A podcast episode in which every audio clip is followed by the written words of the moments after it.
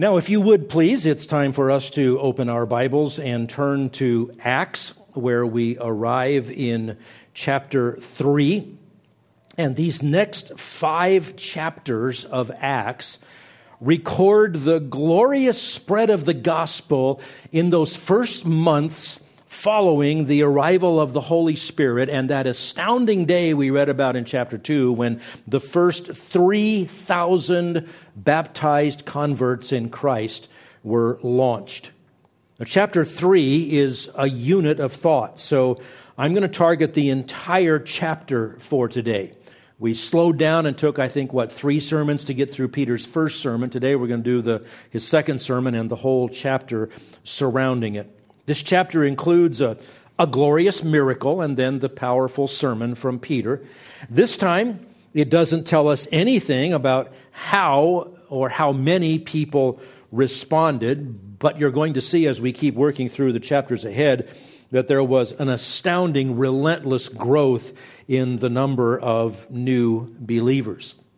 I think you would also see if we didn't have the the man made and often not really helpful chapter divisions, that you could see that chapter 3 is what sets the stage for another very important event in what we call uh, chapter 4. So I'm going to bite off a whole chapter. Now, the outline is very simple. It's not a balanced outline of equal amounts in each point, but it describes the chapter. We have the man, the miracle, and then the message. The man that is the focal point at the beginning is described in the first three verses, which read like this. Now, Peter and John were going up to the temple at the ninth hour, the hour of prayer.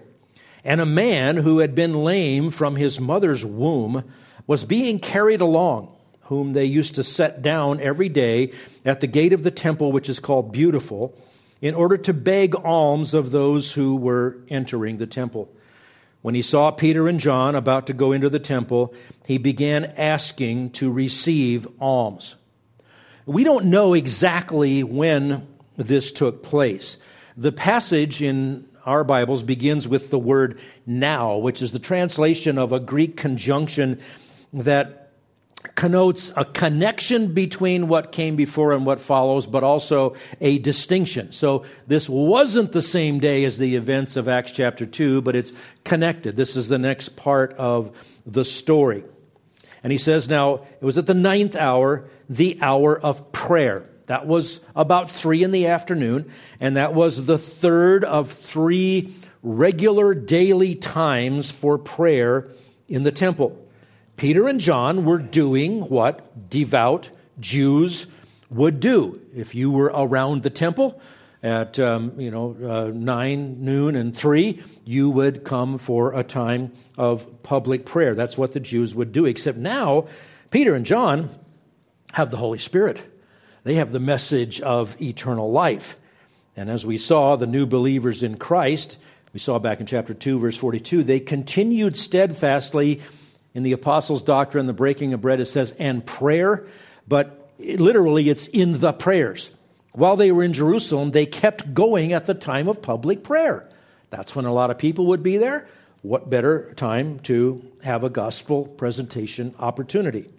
Now, we're just told a man was there. I'm sure somebody somewhere has decided they know what this guy's name was. We don't know, and it doesn't matter. But it was a, it was a common scene those who depended upon begging would go to the best places to beg. We didn't have, they didn't have disability insurance and social security and things like that. People, some of them were reduced to they don't eat if there aren't enough uh, contributions given. So the temple was the best place to be for begging. Uh, not only because the most people came by there, every day in Jerusalem. But remember, the religion of the Jews, dominated by the Pharisees in Jesus' day, was given over to doing showy things to impress God by their visible acts of charity. That's what Jesus confronted in the Sermon on the Mount. In, in Matthew chapter 6, verses 1 through 4, he said, Beware of practicing your righteousness to be seen by men. They did it for a show. Well, if you're on the receiving end of people trying to work their way to heaven, the best place to be is where the most people want to be seen giving the most contributions. So, not to fault this guy, that was the best place to be. Now, he was at this gate called the Beautiful Gate. That was not one of the outside gates into the city of Jerusalem, but the beautiful gate connected the court of the Gentiles to the court of the women. Probably somewhere in the back of your Bible, if you have a study Bible, you can see a diagram of the temple. You can figure out where that, uh, where that is. It was an extremely ornate gate. Here it was decorated extensively with bronze. So when they said, I don't have silver and gold to give you, it's kind of like in contrast to this gaudy place where we are. Now, I said he was asking to receive alms. Alms are charitable donations. We would call it the benevolent fund, taking care of those emergency, immediate needs. And you often see scenes like this, um, much more so in other cultures, uh, sometimes in society in general, but especially at religious sites. The people who, who subsist on the generosity of others would be where the most traffic is. Well, that's the man, which leads to the miracle in verses 4 through 11. Now, two things happen here. First, what stands out is what happened to this man, this miraculous cure of this guy who had never walked. It was a spectacular, undeniable miracle performed by Peter. And that's how the biblical gift of miracles worked. It was the God given ability to effect instant and total cures of any kind of disease or deformity. So look at it starting in verse 4. But Peter, along with John, fixed his gaze on him and said, Look at us. Now you can understand if you were reduced to begging, you may not want to make a lot of eye contact, and they but they wanted to engage with this guy. Okay, look, look at us. And he began to give them his attention, expecting to receive something from them. But Peter said, I do not possess silver and gold, but what I do have, I give to you. In the name of Jesus Christ the Nazarene, walk. Oh, wow. Now, miracles were done in the New Testament by Jesus and the apostles, usually by a word or a touch or both. In this case, both. He said, In the name of Jesus the Nazarene, walk. He reached out his hand and helped the guy up, and he was instantly healed. Look at verses 7 and 8. And seizing him by the right hand, he raised him up, and immediately his feet and his ankles were strengthened. With a leap, he stood upright. Just saw animal show the other day, and the, the, the newborn moose, you know, trying to get up for the first time, and every, you know, it's got four legs going nine directions, trying to. This wasn't like a first step. He leapt up. With a leap, he stood upright and began to walk. And he entered the temple with them, walking and leaping and praising God. Wow. Now that leads to the second thing that happens. The focus is immediately off that guy and his condition. Uh, we have one more little thing said about him in the text that kind of implies that this brought him to faith, but the focus isn't on him. What happened to him was immediately used by God to draw attention and to set the stage for Peter to preach again. Look at verses 9 through 11. And all the people saw him walking and praising God. What all people? All the people in the temple. That was the thing that got everybody's attention. Verse 10 And they were taking note of him as being the one who used to sit at the beautiful gate of the temple and beg alms, and they were filled with wonder and amazement at what had happened to him. While he was clinging to Peter and John, can't blame him for that, he probably figured, what if those guys walk away? Am I going to go back on the ground again? While he was clinging to Peter and John, all the people ran together to them at the so called portico of Solomon, full of amazement. They'd probably heard about Peter preaching before. If they weren't present, they'd probably heard about the sound like the mighty rushing wind and the cloven tongues of fire and the gifts of languages. They figured something was up. Well, God's purpose for this miracle was to arrange for the gospel to be preached to all the people who were present in the temple that afternoon. And it was another large crowd. Now, this is the first healing recorded in the book of Acts. It is an example of how such miracles took place. You notice what Peter and John did in order to heal this guy? They merely spoke to him, then raised him up. It's tempting to point out that no one among the people in this generation who now claim to have the gift of healing do that. Uh, the, the sum total is zero. That isn't being done today. Now, I'd be happy if it did, but that's not operating today. And we dealt with miracles and healing several times in the past, and I can direct you to recordings where we dealt with it in detail if you want to pursue it. But uh, just understand this is a profoundly obvious, spectacular miracle. Now, how did this man demonstrate faith before he was healed? That's another important point. He didn't. He did nothing to show faith before he was healed. Teaching that people um, are not healed because they don't have enough faith is a perversion of what the Bible teaches and every example of healing that we have. Those healed are often not believers. And by the way, to tell somebody, well, the reason you weren't healed is that you don't have enough faith, or you haven't made a sufficient seed offering yet, that is one of the most cruel, blasphemous, anti Christian things anyone could ever say.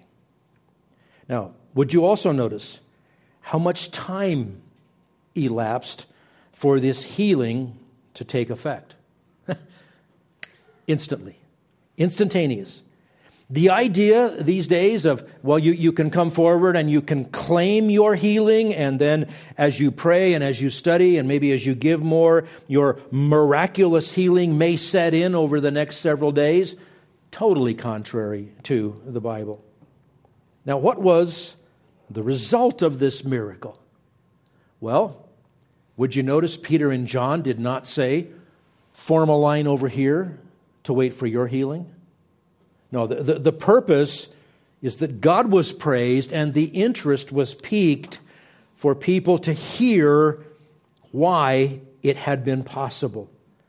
And as with all the miracles of Jesus and the apostles, it was directly tied to the proclamation of God's grace through the gospel. Now, I'll give you a hint based on some of those things we've just said.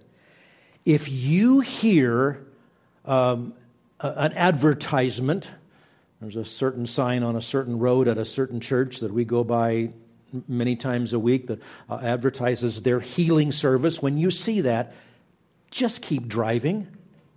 That's not a Christian gathering. The, the, never is the purpose gathering for healing, gathering for miracles. When the Holy Spirit actually works, whether it is a miracle or if it's the providential use of other non miraculous gifts that God gives, the attention when the Holy Spirit works is never on the Holy Spirit. The attention is always not on the miracle and not on the person healed, it's on the Savior, it's on the gospel. And that's the point here. The man never walked. The miracle totally healed immediately. Now, the message, Peter's message. God intended this miracle to gather a crowd, to draw attention. So let's examine this message, and we're going to we're going to plow through it all the way.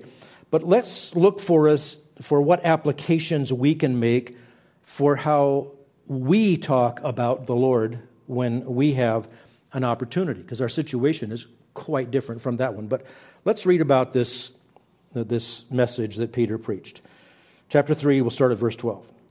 But when Peter saw this, he replied to the people. He saw what? Well, he saw everybody in the whole temple running over to see what would happen. And this guy walking and leaping and praising God, and they'd walk past him who knows how many times and, and, and maybe drop something in the cup. And here's this guy leaping and praising God. And so they're all running together, and Peter says, Men of Israel, why are you amazed at this? Or why do you gaze at us? Well, come on, Peter. It's because of what the guy's doing when after you healed him. But he says, as if by our own power or piety we made him walk. The God of Abraham, Isaac, and Jacob, the God of our fathers, has glorified his servant Jesus. It took him, what, two sentences? And the subject is now Jesus. That's the point of the miracle. Jesus, the one whom you delivered and disowned in the presence of Pilate when he had decided to release him. But you disowned the holy and righteous one and asked for a murderer to be granted to you. But put to death the Prince of Life, the one whom God raised from the dead, a fact to which we are witnesses. And on the basis of faith in his name, it is the name of Jesus which has strengthened this man, whom you see and know. And the faith which comes through him has given him this perfect health in the presence of you all. Now, if that's referring to the man receiving faith, then the man got saved that day. I'd sure like to think that he, that he did, and I think he began a, a gymnastics fellowship immediately for the people around. The miracle is spectacular. People are rightly amazed and, and curious. And Peter immediately shifts the focus of attention from the guy to God. He does not on, not on himself, not on him and John, not on the healed man. He was quite specific. The God of Abraham, Isaac, and Jacob, the God of our fathers, has glorified his servant Jesus, the one whom you delivered and disowned in the presence of Pilate when he had decided to release him. Wow. What credit did he take for the healing? None. It all belongs entirely to God. And as I said, they didn't tell people to line up for their turn to be healed. They immediately turned the attention, the attention of the Father and Son. If, if they had done 50 more healings that day, it would not have served any further purpose to accredit the message of Peter and John.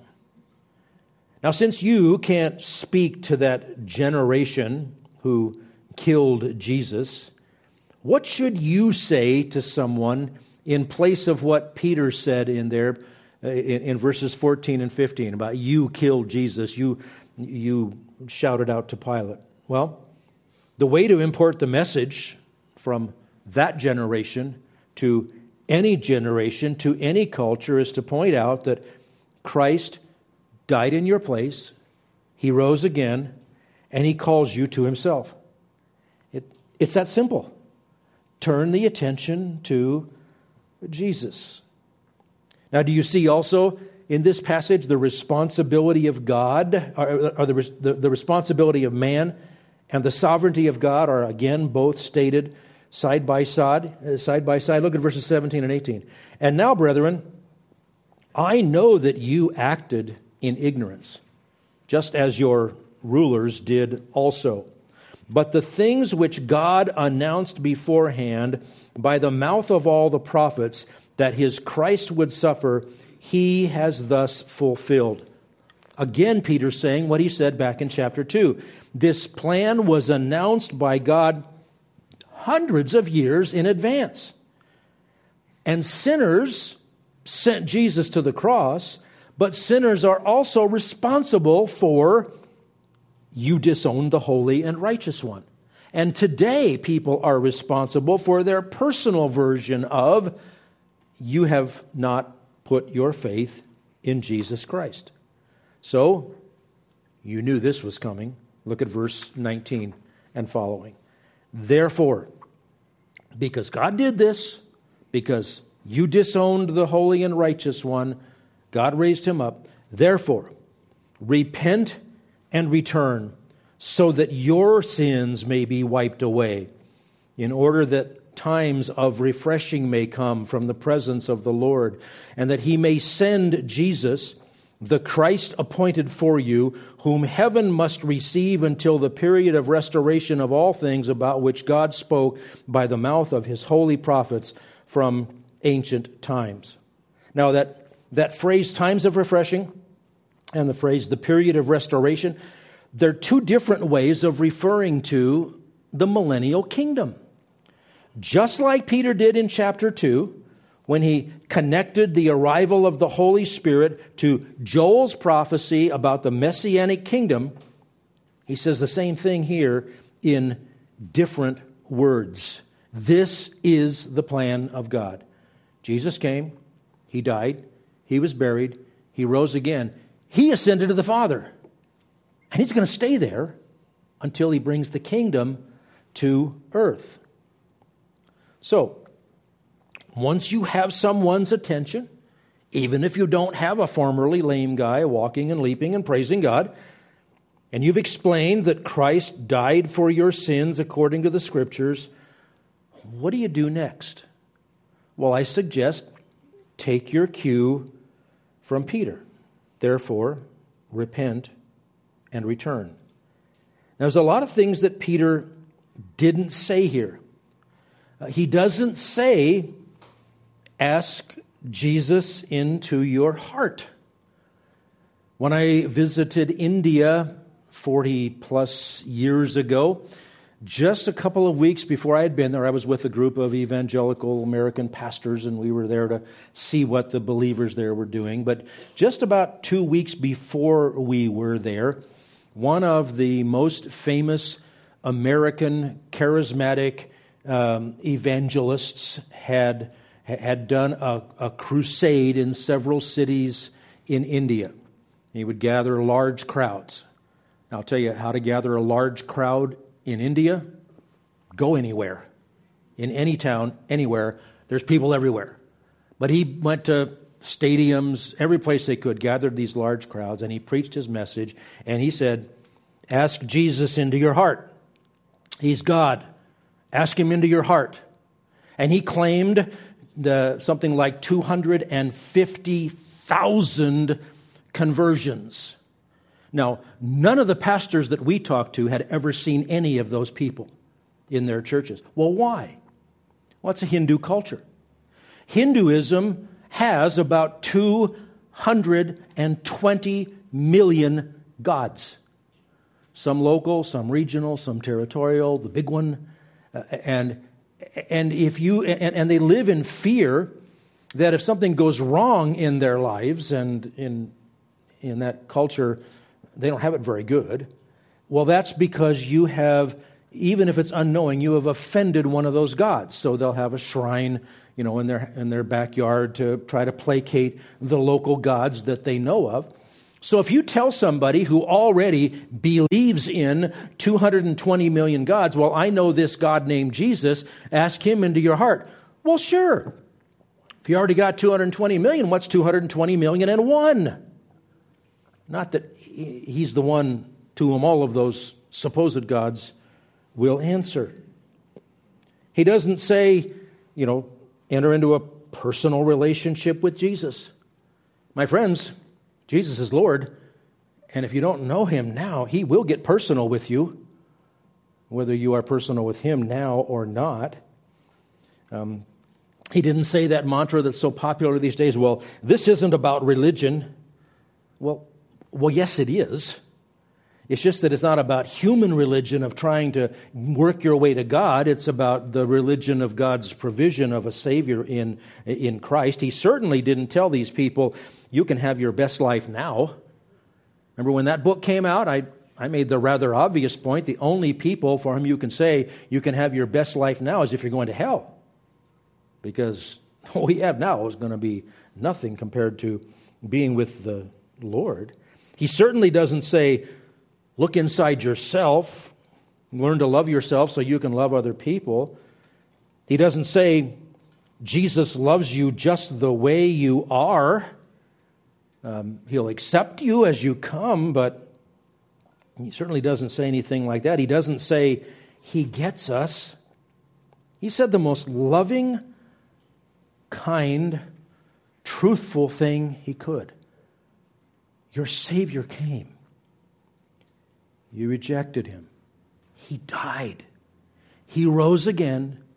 He ascended to the Father. He's coming back. Therefore, repent. Change your mind about him. Repent and return so that your sins may be wiped away. That's the very same call that he gave in the previous sermon in the previous chapter when those 3,000 people believed. It's back in chapter 2, verse 38, and then verse 40. Peter said to them, Repent and each of you be baptized in the name of Jesus Christ for the forgiveness of your sins, and you will receive the gift of the Holy Spirit. And with many other words, he solemnly testified and kept on exhorting them, saying, Be saved from this perverse generation.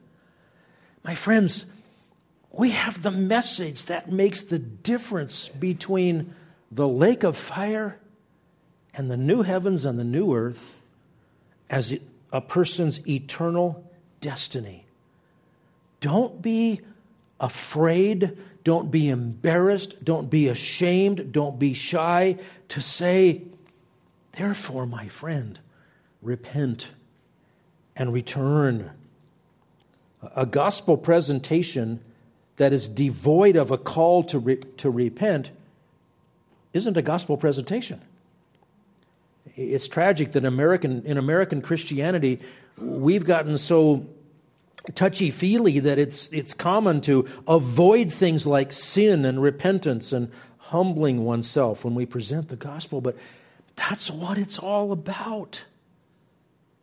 It's a changed life, all by the grace of God, but it's a changed life. Change your direction. Repent. Come to the Savior. Look at verses 22 to 24. Moses said, well, who's he preaching to? Jews in the temple.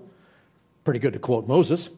Moses said, The Lord God will raise up for you a prophet like me from your brethren. To him you shall give heed to everything he says to you.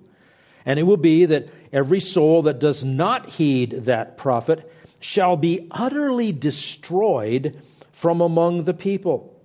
And likewise, all the prophets who have spoken from Samuel and his successors onward also announced these days. Now, now look carefully there. According to those verses, why is anyone ever condemned? Or as Peter said, utterly destroyed. Well, if you don't turn to Christ, that will be your eternal destiny. Now, his quotation is from Deuteronomy 18, and that's where Moses said, The Lord's going to raise up a prophet like me, referring to himself, Moses. That's a prophecy of the Savior, it's a prophecy of Jesus Christ. A person is condemned if they fail to heed the Word of God through his prophets, all of which point ultimately to Christ. We need to include in the gospel presentation the warning that to disobey this is to be, well, it's not a polite way to say it, utterly destroyed. That's not what you want.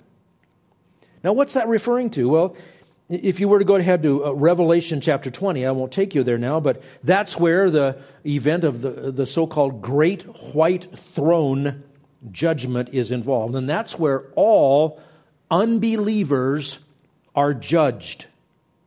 The basis of the judgment is the deeds that they have done. And it says the books were opened, and the books contained everything every person there had ever done, thought, or said. That's what's in the books. And the judge at that judgment is perfectly fair. He is completely unbiased. He takes every shred of evidence into account and he yields a righteous judgment. Now, everyone who is there falls short of the standard for salvation, which is perfection And so they're all sentenced to the lake of fire. They are the ones who are not in Christ. And if you read before that, it talks about those who are blessed to be part of the first resurrection. That's the resurrection of believers, the resurrection of those who are judged on the basis of Jesus' perfection, not their imperfection. What an astonishing outpouring of grace we have in Jesus Christ. You know it in capsule form in John 3:16. For God so loved the world that he gave his only begotten son that whoever believes in him shall not perish but have eternal life. Two destinies. Perish, eternal torment in the lake of fire, or eternal life. By putting your faith in Jesus Christ, you are spared from the wrath of God that you deserve. And rather than being judged on the basis of everything you've ever done or said or thought, you will be judged as He looks at you, clothed in the righteousness of Christ, which has been imputed to you. Another way to describe that is in Romans chapter 5, verses 8 through 10. But God demonstrates His own love toward us in that while we were yet sinners, matter of fact, way before we were born, Christ died for us. Much more than having now been justified by his blood, we shall be saved from the wrath of God through him. For if while we were enemies, we were reconciled to God through the death of his Son, much more, having been reconciled, we shall be saved by his life. What a great message. But Peter isn't finished. He ends on the sweetest of high notes last two verses 25 and 26. It is you who are the sons of the prophets and of the covenant which God made with your fathers, saying to Abraham, And in your seed all the families of the earth shall be blessed. For you first, God raised up his servant and sent him to bless you by turning every one of you from your wicked ways. How spectacular is that? We read this morning in Romans chapter 9, Paul says, I'm, I'm grieved for my people who don't know their Savior. And Peter says to his Jewish friends, For you first. All the Jews who heard him that day. Now it's true, it was their spiritual leaders who earned the title, This Perverse Generation, as when Peter said, Be saved from this perverse generation. But Peter takes them all the way back to the foundation of all the promises of the Savior. The, the covenant of all the covenants is the Abrahamic covenant. And as it's described in Genesis 22 18, that's where it says to Abraham, And in your seed all the families of the earth shall be blessed. So this is a promise that one of Abraham's descendants will be a Savior for all the families of the earth. But it started with the people that Jesus came to. He rightly says to the Jews to whom he preached, This is for you first. The gospel is for the Jew first, but also to all the families of the earth. That's where we come into this sermon. All the families of the earth, even you know, six or seven thousand miles and two thousand years later, where it's really hard to even find one single Jew, people are being saved by this very same message. You might also know Romans 1:16. For I'm not ashamed of the gospel, for it is the power of God for salvation to everyone who believes, to the Jew first and also to the Greek. Now don't get bummed out here if you're sitting there saying, Well, I'm not a Jew, I'm not a Greek. I guess I can't get saved. No, no. Greek means not Jew, it, it's a synonym for Gentile in that context. All this is fulfilled in Christ, starting with that promise to Abraham. Now, I know we've powered through an entire chapter, but I think in this case it's helpful to consume it in one gulp. The message is the same that it was in chapter 2. But I want to urge us to think about how to apply it in our setting. We're not in Jerusalem. We're not in the temple. Our audience is not Jews. We cannot take the people we're talking to on a little 10 minute walk to show them the empty tomb of Jesus. But it's the same message. So, what can we extract by way of principle from Acts chapter 3 that we can use when we talk to someone about Christ? Let me make a couple of suggestions to you. Number one, any gospel presentation has to be theocentric, not anthropocentric. And I decided to use a couple of 25 cent words in case you were dozing off. Um, maybe you'll remember it. A gospel presentation is God centered, not man centered. I had a friend um, when I was in seminary, he actually wrote a gospel tract. He, he, he wanted to deal with what he called the peanuts popcorn presentation of the gospel. You could go to the You'd go to the baseball game and there'd be a guy walking through. He'd got all kinds of stuff, you know, hanging from his body and strapped to his, his him. And, and well, what do you want? Peanuts, popcorn, soda, souvenirs. What would you like? And he said, We present the gospel the same way. What do you want? Peace, happiness, affluence, comfort. No, no, no. My friend, God created you in his image. And through your sin, you're alienated from him. I'm not here to give you peanuts and popcorn. I'm here to give you a, a Savior. The essence of the gospel is not about making you feel better, it's about restoring you to the God from whom you are alienated and to whom you are accountable. And then once you're reconciled to God, oh, trust me, the personal blessings are unending.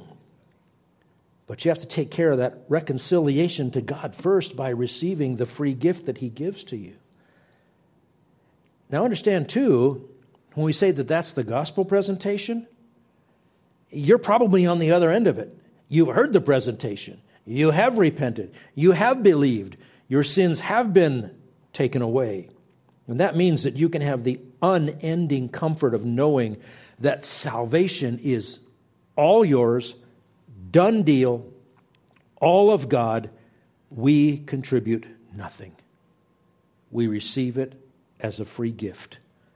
It's the God centered salvation because He's the one who sent the Savior.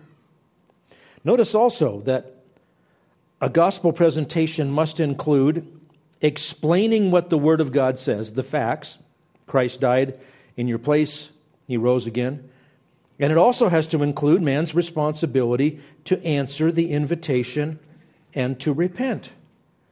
Now, what provokes an opportunity to share the gospel could be uh, almost anything. Ray Comfort is famous for talking to somebody and says, uh, Do you consider yourself to be a good person? And the standard answer is, Well, yeah. You know, I haven't murdered anybody all day long, and, and uh, you know, I'm better than some people.